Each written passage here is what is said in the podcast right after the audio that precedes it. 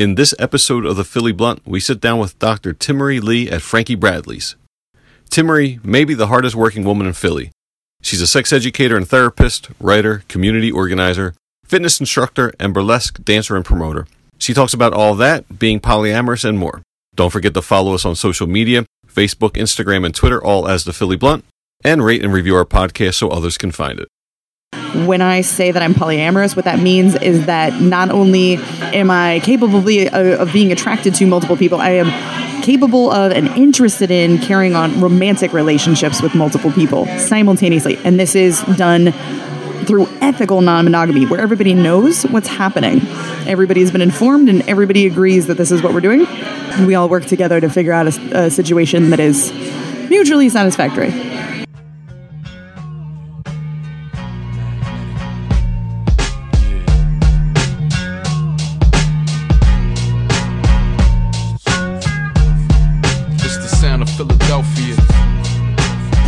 Hello, ladies and gentlemen, and welcome to the Philly Blunt. My name's Shiny Good Times, Hey, what's up? This is Greg. and uh, bummer, but uh, Reef the Lost Cause could not make it tonight. We do have some questions he has provided, so we'll get to those later. Uh, we are very excited to have our guest this week. We have Dr. Timaree Leigh, sexologist, burlesque dancer, writer, fitness instructor, dance instructor. Uh, Timaree, I want to start with uh, what is something you can't do? I don't play any musical instruments with any Nice. competency. All right, good, good, good. That make, just makes us feel a little bit better about ourselves since you have your resume is just so absurd. Uh, we are hanging out at Frankie Bradley's. Yes. Love this spot. Yep. We're in a nice little corner, like cove. Did they call it? Yeah. Yeah, I like the. So uh, you are a regular performer here. This Yeah. is a spot that you know. uh, We always ask the guests, "What bar do you want to go to?" You pick this one. Why this place? So I have many monthly shows here. I have uh, DTF, the Daryl and Timaree Fun Hour, is here, which is a sex ed comedy game show. I have Agitated, which is a um, burlesque and drag show that is all politics. I have a show called Honeygasm here. That's a burlesque, burlesque variety show. Um, I do a lot of other people's shows here, and then also to add to it, this space used to be Sisters, and I produced right, my first shows here. So when I very first got into burlesque, I with just full of hubris and whiskey just started producing after I'd only been in like one show. Um, I was like, yeah, I could do this, and I started producing in this physical space, which then closed down. I'm like, I guess that's the end of my entertainment career. And then when Frankie Bradley's opened, they were like, hey, would you like to keep the lesbians coming back? I was like, uh, that's literally my entire life. you and I have somewhat similar, uh, somewhat similar careers in that we both are always trying to, you know, entertain people at nighttime in bars. um, and bars are always. I mean, the exciting thing is that you know we're in this big city, and bars are always looking for somebody who has an idea to bring people in. How how hard do you find it to keep coming up with things that will keep bringing people back? I don't, I don't have a problem with that at all. I think it's it's just like Philly is so weird and they love weird stuff and Like weird how?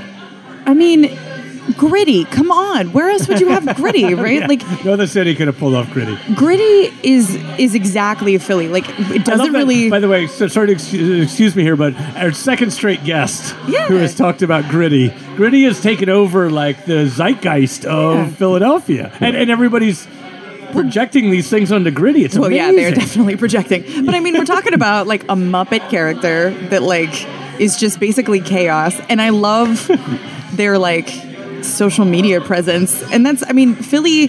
Philly is at its heart a working class town, and that is why um, I love doing burlesque here because burlesque is inherently a working class art form, and Philly also likes stuff that's silly, and not that other cities don't, but you know we're we're about weird.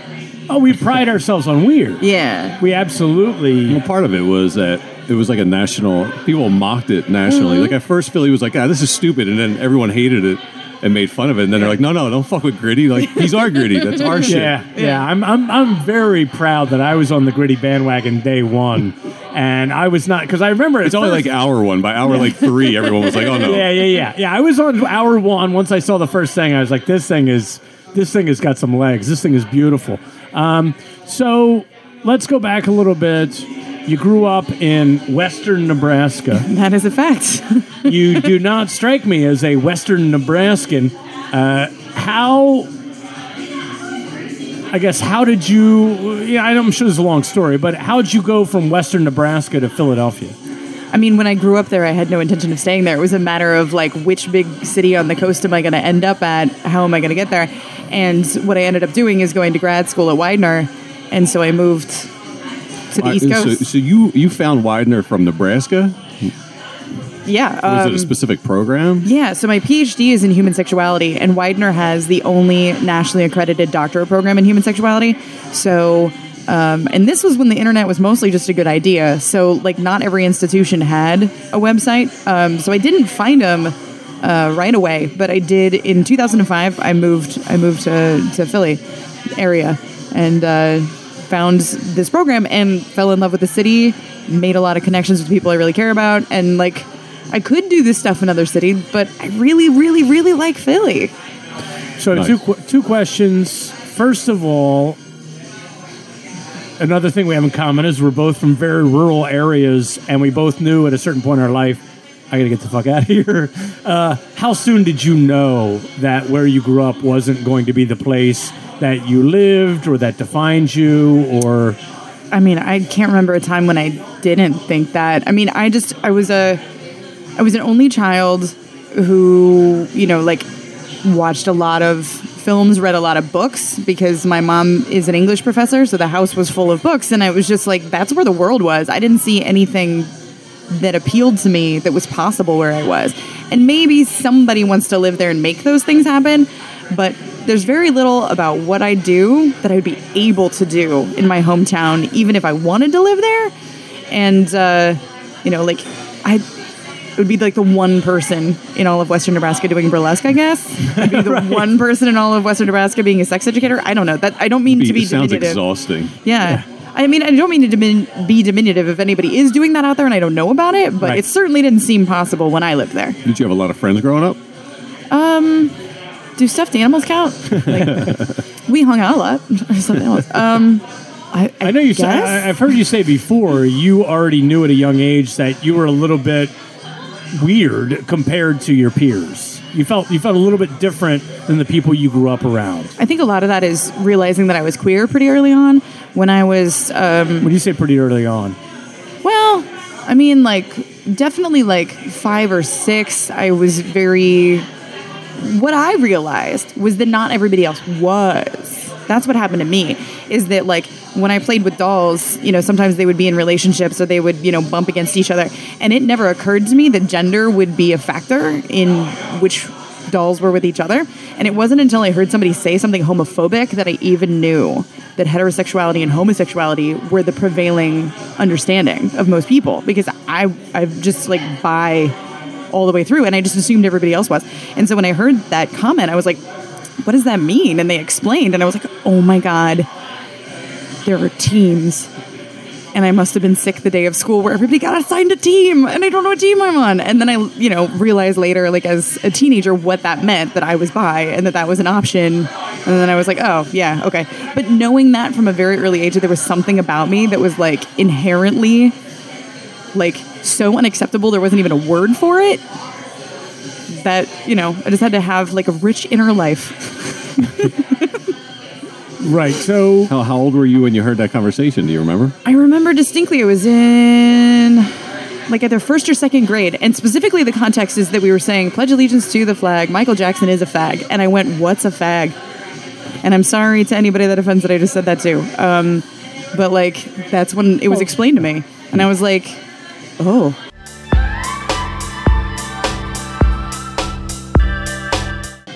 You said that you're polyamorous. Yep. Uh, what does that mean? So the root words are poly, meaning many, uh, and amorous, meaning love. So that means that my sexual orientation, most of the time when we talk about sexual orientation and we ask people about that, um, they'll answer like gay, straight, whatever. And what that is actually answering is what is the gender of the people you like to fuck compared to your own gender. But that doesn't really explain what sexuality means to you, what you like to do with that person, how often you want to do it. It doesn't really explain anything about your sexuality. when I say that I'm polyamorous, what that means is that not only um, am I capable of, of being attracted to multiple people, I am capable of and interested in carrying on romantic relationships with multiple people simultaneously. And this is done through ethical non monogamy, where everybody knows what's happening. Everybody's been informed and everybody agrees that this is what we're doing. We all work together to figure out a, a situation that is mutually satisfactory. So, have you maintained polyamorous relationships? Yeah, I mean, I'm in I'm in some right now. So, what do you do on Thanksgiving or the holidays? Like, how do you handle that? right. I mean, that depends on. society creeps Like, in on yeah, this at some yeah. point, A lot of gifts during the holidays. I mean, it depends on who you are and what the situation is. And, um, you know, in a, I know folks who have um, situations where they all live together, like depending on, they may or may not all be in relationships with each other, or they may just like co reside, or the way that it, not everybody is always the same. It's like this person might be someone I spend a lot more time with than this person, but that doesn't mean that they're not important to me. I might have a whole network of people that I'm involved with and you make the decisions on holidays and like who you call when your car breaks down based on the logistics of it and like you know the feels of it not necessarily on you know like there's one person and they get priority Is it mostly, is it equal, like equal amount of relationships where it's one woman in a relationship with multiple guys, or is it mostly guys with multiple female partners, or is it just all over the spectrum? i mean i think that the stereotype and what gets depicted in media is usually like bisexual women and a straight man i think that's what you're most likely to see in like thank you in like movies and tv and stuff like that but there is emergent data. There's not very lots and lots and lots of data, but the emergent data tells us that poly folks are more likely to be queer, and so you're going to have all sorts of different iterations. Um, emergent data also is showing us that like poly people are more likely to be divorced. They're more likely to be uh, lower income. like there's a lot of stuff like that. So it's more of like uh, you know, it's just a variety of people. Is it like a pyramid? Like, do the people you're involved with are they also seeing multiple people? I mean, it depends on the when you hit me up, right? Like, Yeah. what I'm How about right now? Yeah, right now, um, I But do have. yeah, do most people identify, hey, I'm polyamorous, you're polyamorous, let's get together because we both believe in the same thing, or some one of them mo- monogamous Right, and you're right. polyamorous, and you guys are just existing in two different styles of relationship. I mean, all of all of these things are possible, and I think it, that for a lot of people who are poly and consider it a part of their identity versus a situation they find themselves in, um, they prefer to date people who are poly because it's just easier. Like everybody's on board from the right, jump. right, right. It's like speaking the same language, but. It's also totally possible to be poly and date somebody who's monogamous. Like one of my partners is like pretty much monogamous to his core, and like this is a, vi- this is like learning another language for him. And so there's a lot of translating a lot of conversations and um, because we care about each other and because we are willing to do the work to put it in like we we find a way to make it possible but that doesn't mean that everybody can or should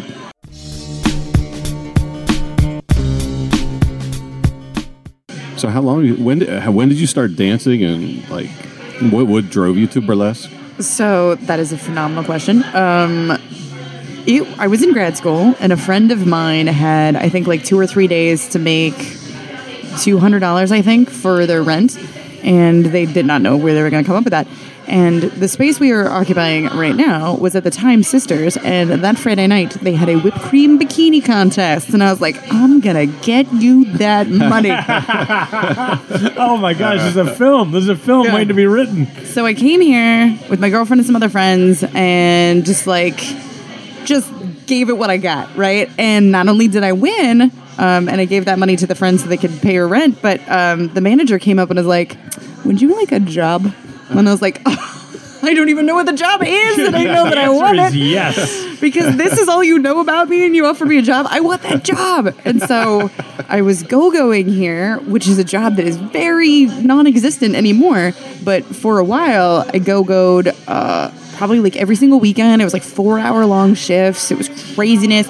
Um, and then um, got I, I believe my girlfriend at the time found a, an ad for uh, an audition for a burlesque show, and I didn't really know what that was, but I got in, and then I was in this big production. It was Cabaret Red Light, Um, and it was crazy. It was on the Plays and Players stage, which now, in retrospect, is an amazing first show to be in. I'd never even been to a show before, and that's the first one I'm in. And I was hooked. But the way Philly's burlesque scene was at the time is there was maybe like a dozen people who did burlesque in Philadelphia, and they were all in troupes. That was the only way to get in is you were in a troupe. And I wasn't really a fit for what existed at the time, and I wasn't going to get booked at anything. And I was like, but I want to keep doing this. So uh, I was just full of chutzpah, and I decided I was going to start producing shows. And I started producing shows where it was a totally different cast every time, which is, you know, did not exist in Philly then, and now is the model. So now there's very few troupes, and it's mostly independent um, artists and variety shows. But that was like 2009, and I've just been like on it ever since. So, what's the difference between burlesque and stripping? I mean, fundamentally nothing. Like they come from like club stripping comes from burlesque. Burlesque is a literary genre that that is it means joke. Burla literally means joke. It's satire. It's a it's a form of taking very serious things and treating them with frivolity and taking very stupid things and treating them with gravitas. And so it was a form of working class art form again. It was like um, a big fuck you to the aristocracy when it existed in theater. So like people are going over to the opera house wearing their fancy things and their bustles and the gloves. And then over in the burlesque house, you're going to see somebody on stage wearing the same stuff, but then they show off their legs. And it's like, it's satire. And it, it was originally like part of comedy. Comedy uh, and burlesque were together in vaudeville. Radio killed the comedy part of vaudeville, but burlesque kept going. And people just wanted more and more of the titillation Right. and less and less of the comedy. Okay. So strip clubs were born of that. And strip clubs still, you know, are going with that. But then burlesque had this big revival in the '90s because people were like, you know what? Actually, I want it. I want it to be weirder when I see people get naked. Right. Right. I want to see weirder shit, or they want to have this like retro, vintage opulence feel. So that's generally why people go to burlesque as opposed to strip clubs, is because they're going for a different kind of vibe. Because strip clubs tend to have more of like, yeah, everything's Right. violent, Bro heavy, and we're gonna music, take your money. Yeah, yeah, yeah. yeah, and it's like, you know, like it's got a vibe that some people are, are going for, but burlesque has just sort of a different, like, yeah. Burlesque is sexy, but there's something just sexual about the strip club that's different. I think for me when I go to a there's a whole different vibe from a burlesque show in a strip club. Well, the the the the product is ultimately different. Um, what differentiates the two, because there are lots of people who do both. Uh, what differentiates it is that when you're at a strip club, when you're on stage, that's basically marketing yourself so that you can do the thing that you actually make money doing, which is lap dances, getting drinks, getting tipped while you talk to somebody. Burlesque is a lot less emotional labor because I have to prepare this big act, but I'm only on stage for four or five minutes, and if I don't want to talk to anybody afterwards, I don't have to Right. because that's it. That's the whole thing. So I went to the last show you did. Happened to be a heavy metal show at the Raven. Yes, you were at six six six. Yes. Fuck yeah. So I'm so I'm so glad you don't even remember I was there because I went with my partner who's like five foot ele- five foot. So we got to the front so she could see, and it was jammed. And I'm just like this tall guy right at the front of the stage, thinking, "Oh man, this is the creeper dude right here." I love it. Right? And then I I'm love it. uncomfortable. Like, can I stand on my arms? Like, what is the etiquette? Like, do I look like the guys up close? Is that a bad thing? A good thing? well, do you, this do you look because i was trying to look not super like you can enjoy the show but you don't want to be like like you're really enjoying it standing at the edge of the stage right, yeah, yeah, yeah. Well, it depends on the show, right? So you went to six six six, which is also known as slut church. So it's like a very specific vibe. i was obviously i think i was clearly the oldest one there too I don't know. Oldest, oldest one at Slut Church. yeah imagine I mean, that does draw a very young crowd lately. It's been interesting, but um, the whole idea of that show is that it's very interactive. Like my uh, one of my partners is the Dom. She runs the um, the, the spanking station, um, and so Is, that, Yeah, is, that no. like, is that like a roast beef station except Except it's hitting. except with hitting with whips? Yeah, or is it basically. just hitting with a yeah. Okay. Yeah, so my partner is Miss Philly Leather, and she's a professional dominatrix. So she's just over there like beating people, and then you know I'm up on stage performing. It's a very different sort of vibe than the standard burlesque show, where it's like everybody's sitting at tables and getting drinks. Right. So this is a little bit more dungeonesque. that's definitely the vibe we're going for. oh Marilyn, Marilyn Manson the metal Oh, sucked yeah. me in i was like all right yeah, I'm in. it's all yeah. That's that's the thing that like started it. Is that like we're just gonna play metal and hard rock, Yeah. and then make it really grimy, and we're on stage for like twenty minute sets as opposed to a standard burlesque show. At this point, it's more like you're up there six minutes at the longest. So it's a very different vibe. So we So we for guys, you can be up at the front of the stage. It's all cool. Oh yeah. Nothing creepy about Yeah, it. as long as you don't touch anybody without consent, you're cool. Yeah. So we, we talked to Victor uh, Fiorillo, and little known fact, he was actually uh, he, he was actually a kind of a producer for a swingers club. Oh, nice. Yeah, is that something that you know burlesque ever runs into? Is there any cross pollination there, or are those just two? Are those again? We talked earlier the difference between burlesque and, and stripping. Swingers clubs are another thing I would think in that same genre. Well, I think a lot of individual burlesque performers are, you know, still very sex positive and, and very into that kind of thing. You'll see a lot of us at like sex parties, I guess, for lack of a What- better the- word. yeah, what's the what, what's the underground? What what's the But it- underground scene that burlesque ties into? Well, what's funny is that burlesque, I think, is actually much more uptight than it used to be. Um, we, for the better, have gotten much more concerned with like consent and that sort of thing, and like you can't Right. just randomly slap people's asses that you don't know and that kind of thing. Uh, but at the same time, there's a lot more like rigor because we want to be like professionals. But at the same time, like at its heart, it's a very slutty, stupid, fun thing, and a lot of us are very into silly, slutty, fun things, and we still, you know, get down. And I just came back from a burlesque conference that was in Seattle. It was awesome because you take classes during the day, and there's like lots of, you know, networking. But it's also one of those things where there's a lot of hooking up, and I know that that's normal for professional conferences out of town, regardless of what you do. Right. Like you're there, you're like, I'm an actuary. I'm gonna definitely get laid. Like I know that's I know my odds. My odds this weekend are. Yeah. But at a burlesque thing, it's way more likely to like start on the dance floor, I guess.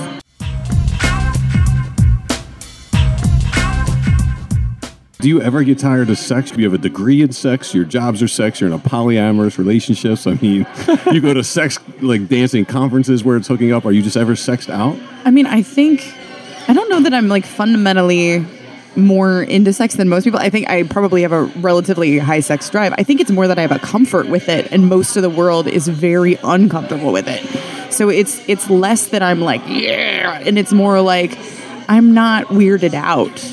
Have your um have your parents seen you dance?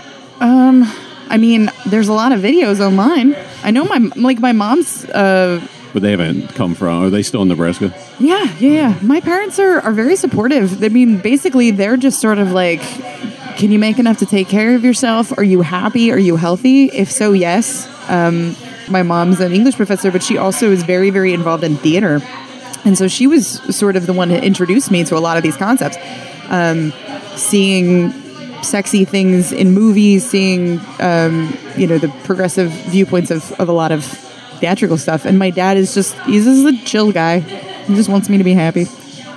Right. I mean, but they're from a generation where a lot of the things that we're talking about tonight are probably pretty alien. I would think it would. It, it's it's got to be. There's got to be a generational divide, right? I, I mean, based on all the data, there was a lot more casual sex in my parents' generation. Right. Like, yeah. And then you look at like days- behind the green door was an actual like you actually went to the movies and watched Yeah. porn movies. Like it's a it was it, th- yeah. I guess Kids I- these days are far more sexually conservative. Do you think you could ever be in a traditional monogamous marriage? I have been in one, but it was like, you know, like ultimately, you know, one of the things we talked about before we started recording is that for a lot of people, polyamory seems like a temporary situation because ultimately you're trying to get to your endpoint. Well, that just says that what you want ultimately is monogamy. But for me, it is very difficult. Like, I can make the behavioral choice to be monogamous, but that doesn't change who I am.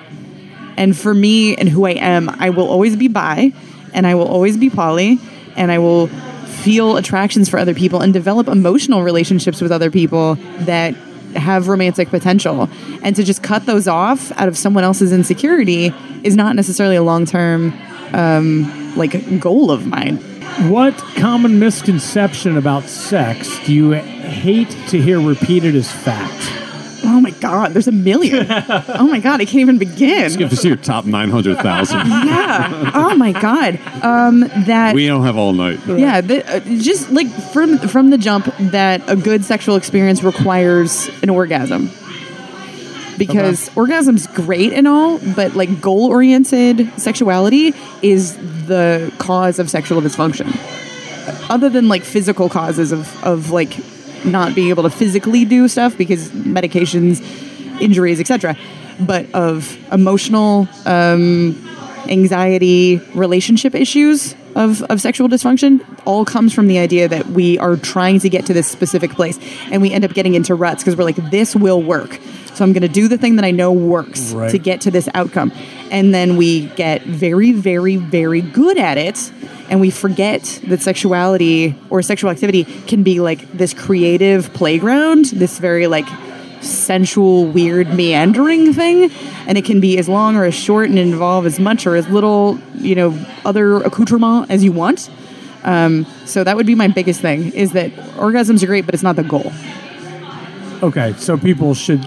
Okay, so so Greg and I, Yeah, that's Greg and I are both uh, are both guys who are in long term monogamous relationships.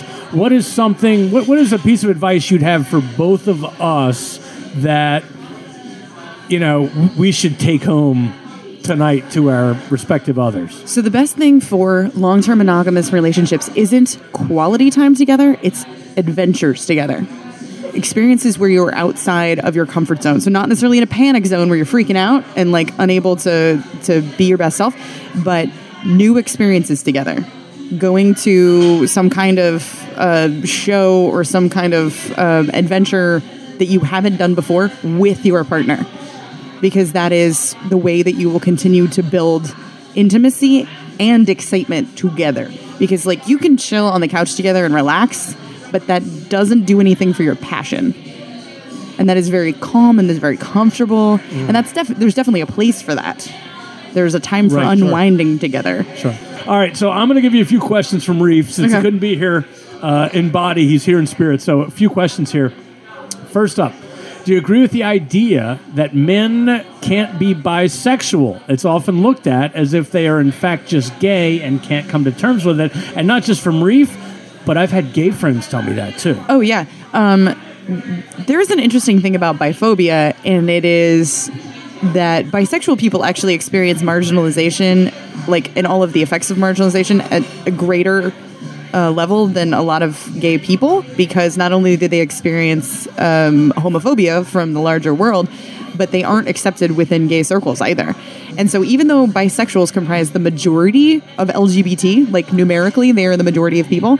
Um, they are very often like, ex, you know, like just held to the side. Uh, people will not date them. They maybe will sleep with them, but not want to date them.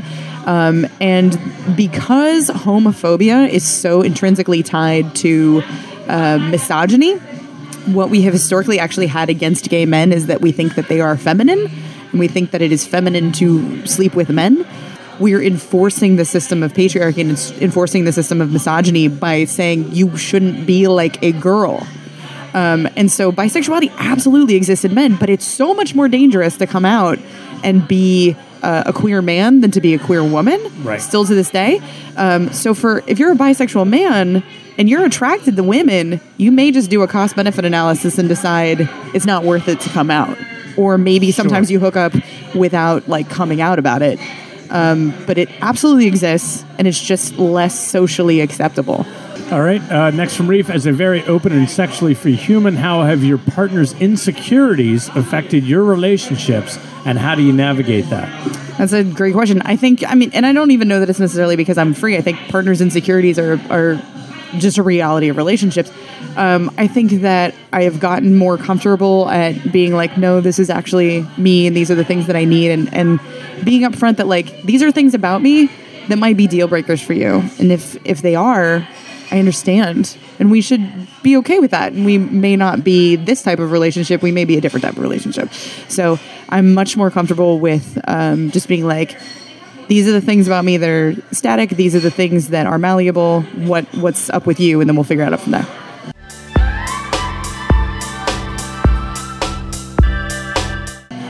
All right, we're going to take it to the uh, take it to the blunt. Philly Blunt. All right. So we're going to do uh, some quick questions. Ooh, okay. Just fire back All right. the first thing that comes to mind. Stop being professorial about it. Yeah. where I'm like, here, here are all the fucking I know. end notes. Yeah. That's right. That's right. Here are my sources. All right. What are three things you would change about the U.S. if you were elected president? Oh my god. Um, well, sexual. Oh, forget president, emperor. Oh, Or yeah, empress, okay. empress. Yeah. All right. So universal health care. Um, we yeah, I mean that would be the first one. Um, I would definitely put way more money into science and art and research and uh, abortion on demand up until the day the kid's born. I guess I don't know why that just came out, but I feel very strongly about it right now. Uh, what's your favorite song to dance to? Oh my god. Um, I'm gonna I'm gonna go with Panda. Panda is the song? Yeah, By who? Desiigner. Don't know it. Oh my god. Yeah, that's like a hip. yeah, It's a yeah. problem. It hasn't been cool for a while, but I like it. in the van. Legacies, family. Wait and see, look like a panda. Going out like I'm a. Um, what skill are you bad at that you wish you were good at? I, I kind of wish I could sing or play musical instruments. Okay. Can men do burlesque? Yeah, they call it boylesque usually. What fact amazes you every time you think about it? Oh wow, I'm amazed by a lot of stuff. Uh, I'm I'm very easily wowed. You could tell me anything. I'd be like, Whoa. yeah. Oh, ooh, I got it. The fact that you know, like dinosaurs, the distance between dinosaurs and like the pyramids. Um, oh my god, I'm saying it all wrong. Uh, but it has to do with like the time frame of how long ago the pyramids were versus dinosaurs. Right. I have to. Killing All right. it right now. Uh, tell me something beautiful about Philadelphia. Oh God. Uh, you can you can bike everywhere within like a half an hour. If you had never left Nebraska, what would you be doing now? I would be dead. That's literally true. What? Yeah? Oh yeah, yeah, probably. You think just because you couldn't have handled the social aspect of it, or do you think that you just would have been so bored? You'd have bored. You'd have been literally bored to death. I think. Well, I mean, just to be very frank, I struggle with depression in general, and there's not a whole lot to do except for drinking, and I think it the combination would not have been good. So I I usually like creep through people's Twitter profiles before we come here, Uh-huh. and then I'll find someone they like on there and ask them about them. Ooh. So you follow Rob Lowe. What's your favorite Rob Lowe movie? Oh my god! I started following Rob Lowe. I don't even remember that, but I think probably just Everybody you know, says that every episode. because I, forgot about it. Uh, I mean, I I think I liked him from The West Wing. Okay. Yeah, that's what it was. I was hoping you went Tommy Boy. Great oh, movie. Oh man, He was like the villain. I did not even realize I followed him. That's fun. I heard you mention a term I had never heard before: skin hunger. what is skin hunger? Skin hunger is the word for the need, the human need for physical touch. So it's like we we need human contact, like f- wanted human contact, and we need it um, at a frequency that is less than like food or, or water, but. Just because you need food and water less often than you need oxygen doesn't make it not a need. Um, so it has to do with the fact that like there are so many physical and emotional benefits to human touch and the deleterious effects of not getting it are so demonstrable so it just it has to do with that desire to be touched by another person in a in a wanted capacity If you're gonna get shit faced in town, just beer and shots. Where do you like to go? Oh i just i just drink Aside from whiskey. Frankie Bradley's. uh, i'm a whiskey drinker um i also oh i really love Tabu because they got the gay pour over there What is that? the gay pour is that if you order a drink it's just like 17 times larger than it is at a straight bar Yeah, yeah, and, Yeah. uh, yeah, and almost and almost all of it's the liquor, not the Oh mixer. yeah. it's just it's just whiskey in a glass. Yeah. Right. Holidays are around the corner. How can people make the holidays sexier? Um, go spend. Okay, so hotel sex is better. We have evidence of that just because you're in a different place and you're less distracted by stuff you have to do. So. Find a place to stay that is not your own place to stay. If you don't have money for a hotel, like maybe see if a friend will let you just like use their place or Just whatever. funk up their soil their bed. hey, do you mind if we come over for a romantic night at your place? yeah, sure. bring your own sheets, whatever. Um, yeah, go to a place that's not your regular place, and then just like give each other undevoted time. Do you watch porn? And if so, what site do you go to? Um, I do watch porn, and I'm a bad person because I advocate very strongly for paying for porn. Um, but because I usually am using it in some sort of, you know, more entertainment or educational context. It like super depends on you know what I'm showing. I'll show it to students more often than I use it for myself, but um, just whatever comes up. So I mean, I'm a bad person. I'll use Pornhub. They're a terrible site. I don't recommend it. It's just something I do often. I'm gonna admit it to you. Right. Sorry, I've been there. Because nobody's getting paid, right? and they steal content from paid sites. Yeah, it's like super unethical company. Uh, and they, you know, like Pornhub, like its parent company, they own like everything. And so it's like it's basically the Amazon of porn. Okay. All of the bad things about it. All right, so let's let's let's give out your socials. Let's talk about events you got coming up because there's a million. Yeah, because you never stop. So uh, if you want to find my sexuality education stuff, it's at Sex with Timaree. Great T- podcast. I mean, if you're a listener of this podcast, absolutely 100. percent de- Also subscribe to Sex Memory. Aw, Great podcast. Yeah, so it's T I M A R E, Sex with Timaree. There's also a Facebook page where I just post like news and links and stuff like that. Um, and then you can see the burlesque communities events at burlesqueadelphia.com. So B U R L E S Q U E Adelphia.com. Um, there's an events calendar on there, and every burlesque event that happens in Philly, if it, if it gets sent to me, I'll put it on a, a Google calendar that's on there. Um, you can also follow me on Facebook, Honey Tree Evil Eye. Um, so Timaree Leigh is my Muggle page, and then Honey Tree Evil Eye is my burlesque page. So you can see all the things on there. Right, and you have you're here at Frankie Bradley's, which again, shout out for uh, having us here tonight. Love uh, and you're there first Friday of every month. Is that right? So I'm here the first Sunday of every month First for Sunday, Honeygasm, the second Friday of every month for DTF, the last Wednesday of every month for Agitated, and then a bunch of other times in between. So Honeygasm, Honeygasm is more or less the burlesque show It's that it's everybody should try to make it out to. variety, yeah. DTF's more of a comedy show with Yeah. Daryl. And then we stay afterwards and get real, real drunk. Okay. Yeah. All right. I'm in. All right. Well, thank you so much for coming on the show. Yeah, thanks, for Timaree. having me. Yeah. Yeah, you're great, and uh, we'll see you around soon. Peace. Take it light. It's the sound of Philadelphia.